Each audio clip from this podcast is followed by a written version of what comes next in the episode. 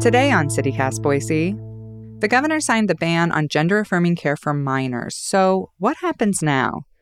Dr. Michael Devitt is here to tell us how the law will affect his and other families and why the ban will push even more medical professionals out of Idaho.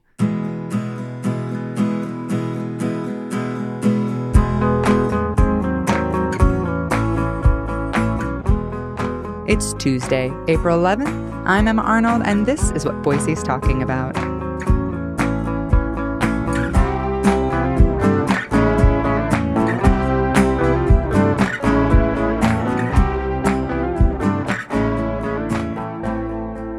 Hi, Michael. Thanks so much for being with us today.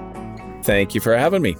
So, you and a lot of other people, including your incredible daughter who was on our show recently, uh, you fought really hard against HB 71, the ban against gender affirming care for minors, but it ended up passing anyway. Were you surprised? No, because I tend to be really cynical. And so I was pretty sure that it would be signed. Because, you know, I had a feeling that Little was going to have to make a deal. And I knew that he was not a fan of the library thing. And so he had to throw some red meat to people. And when you're under 1% of the population, uh, the bus always runs over you. And mm. our kids and our families always get run over. So it was not a big surprise, no. You had mentioned to me before we started that you met with the governor's chief of staff before he ended up signing the bill for about an hour. And you had some hope for a second there that he might veto the bill. So are you mad? are you mad at him, even though you kind of understood his reasoning? What I am, and I'm not even going to mention the gentleman's name because he was just doing his job, but quite honestly, we got played kind of mm-hmm. hard. They were just spectacularly great. You know, it was three parents with three trans kids, and then Dan Flynn, who's a pediatric uh, endocrinologist, knows his stuff clearly.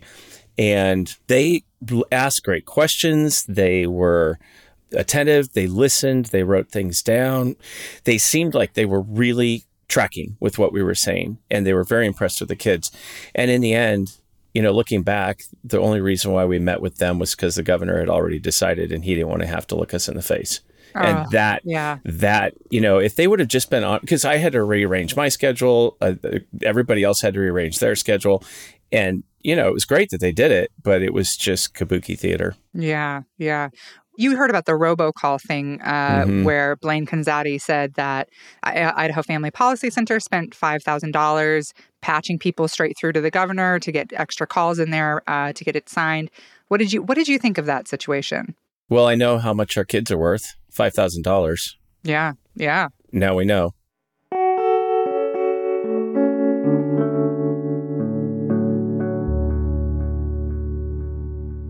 So, what's the plan with your family? Like, how are you planning to navigate the legal hurdles created by this law to keep continuing getting your daughter the care she needs? Well, we're fortunate because Eve will be 18 before this thing actually, you know, gets out of the courts and whatever. So, we're in a good position as far as that. However, to the, you know, the kind of the spirit of your question, we are very much, you know, rethinking our our staying in Idaho yeah. So you are thinking of leaving. Yeah. And so Eve's at Boise High, and Boise High is amazing. So we're not going anywhere for, you know, 13 months because, I mean, they are just phenomenal. We could not be more, um, you know, fortunate with, with having her there. So we're not disrupting that. And Angie's parents are 86 years old and they're here like a mile away. So we kind of feel like we want to be with them. So we're kind of in this weird position.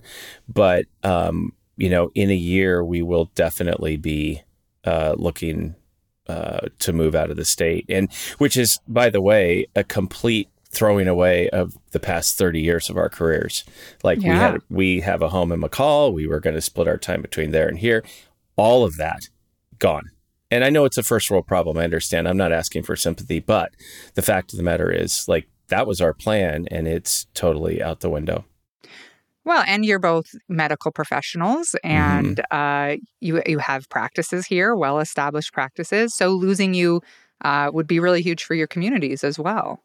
For sure, but the that's really part of the reason why we would leave. Uh, in fact, it's the big reason because without getting too far in the weeds, this decision puts the standard of care in Idaho and uh, evidence based medicine uh, on the second tier so the reality of it is, and I realize that the legislative body is legislative and not judicious or judicial, so it's not precedent in that way. But the state uses the AMA, the American Academy of Pediatrics, American Academy of, of um, Psychiatry, and so on and so forth, to establish their state uh, criteria and programs and so forth for the public. So by passing this law, they have thrown all of that out. So now every single standard of practice, everything that, that any medical professional, including nurses, by the way, were taught in their training and is standard of practice care everywhere else and here too can be challenged and is at the whim of whoever holds the most power in the state house. Wow. So yeah. So the precedent here is devastating towards the medical, the practice of medicine in Idaho. And that's why you're seeing, I'm sure you saw the thing 42% of, of uh, fetal maternal uh, physicians are planning on leaving. So that's why it's not, oh, they love doing abortions. These are people who would not say that they do abortions, most of them, because abortions are part of healthcare. I mean, I don't want to go into the weeds on that, but they are. We're not talking about elective abortions. So literally to save the woman's life or to save her reproductive organs or whatever, um, they wouldn't be able to do that, and and it, they'd be turned into felons. So that's that's why we don't want to stay. Is uh, we don't want to be in a state where we could be turned into felons at the whim of Blaine Conzatti. Yeah.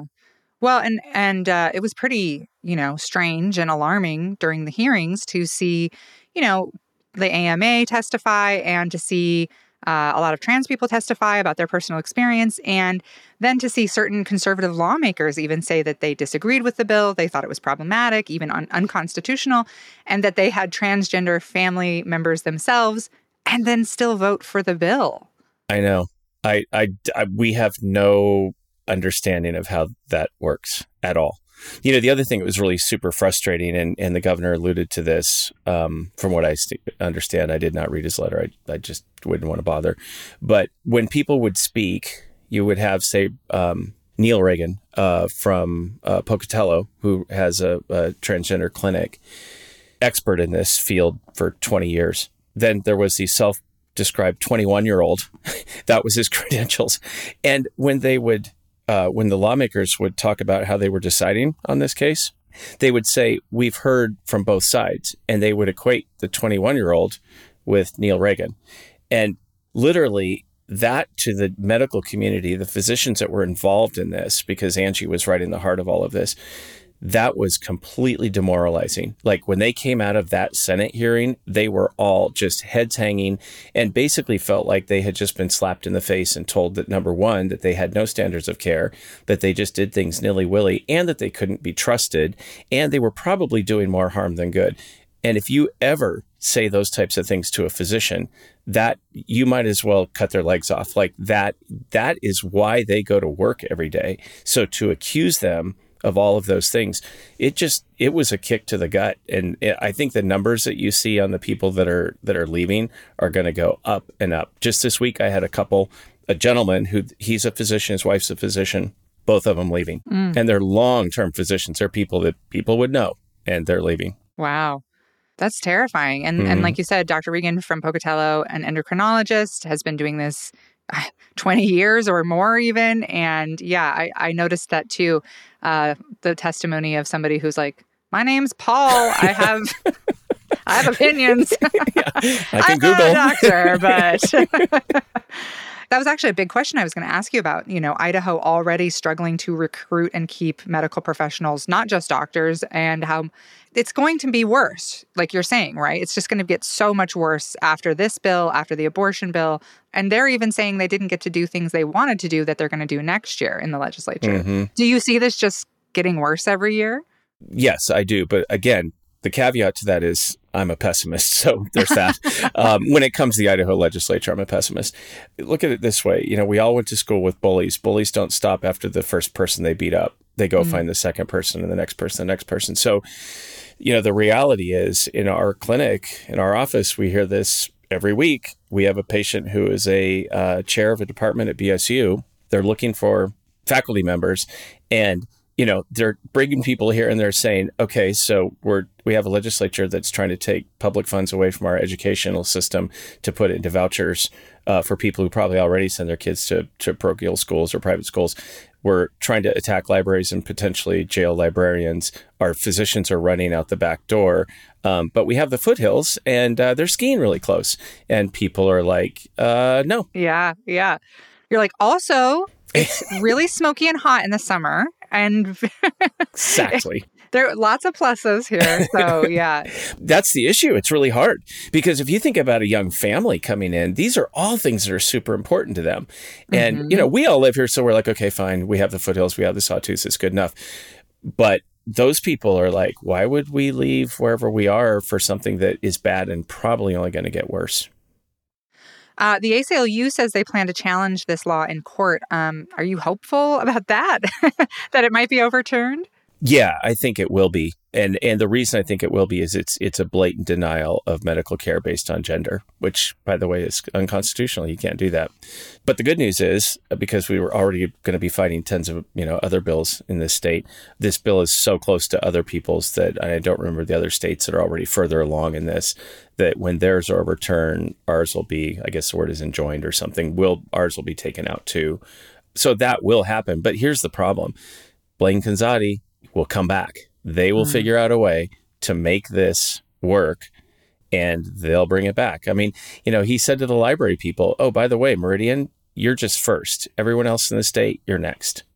Well, uh, you said it doesn't really, it won't really affect your family so much. But do you have any advice for people listening, for the parents of other transgender children in Idaho who are maybe panicking right now? No, I wish I did. The one thing I would say about that is, you know, our family is still completely committed to this fight, like totally committed.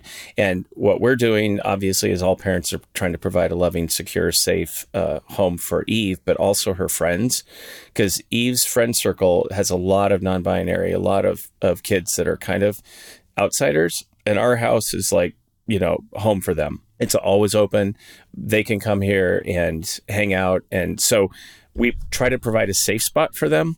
And so even though it won't affect us, we're doing everything that we possibly can to to make sure that those people, you know, the people that are unfortunate, they have kids younger than us, um, you know, have all the support and, and love and, and whatever that they need. But, you know, my biggest thing would be stock up on medication while you can, you know, and, and I realize that's difficult for some people but stock up on it and uh, just pray that it gets thrown out. And we were talking to Eve about one of her younger friends at Boise High possibly being part of the ACLU thing because they're younger. And uh, she told us, oh no, they're moving to Washington. Oh, wow. As soon as this happened, they, they made plans. They're going over this weekend to find a home. Oh, wow. What are you hearing from a lot of those other kids, you know, that are hanging out around the house? What are you hearing? Not much because, you know, we've been kind of swamped around here with other stuff, but I'm sure we will be. And, you know, my anticipation is that they're going to feel the same thing that the physicians were feeling despair. I mean, anytime you are devalued by people who have power over you, that's, I mean, number one, that's a definition of abuse, but forget that. But like, that's just, that's soul crushing. And you know, kids are pretty good at hiding that stuff, but I they've got to be just torn up inside. I mean, when the state tells you that you don't have value because of who you are, that I mean, I don't care what that what the criteria are, that is a devastating thing. So, you know, I'm sure that they're as we all would be just completely just torn asunder, but you know, we'll see.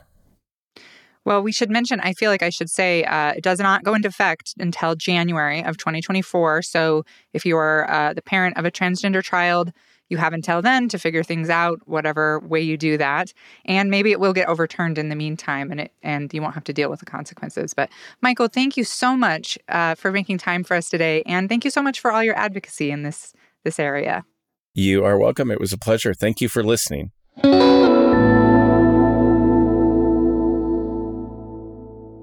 One more thing before we sign off. Boise State Public Radio is reporting that after more than two years of drought, water managers are now attempting to mitigate possible spring flooding. The Boise River's stream flow is likely to be above normal, and the U.S. Army Corps of Engineers has already begun increasing flows from Lucky Peak. So watch out around the river's edge. It is moving fast and high this week.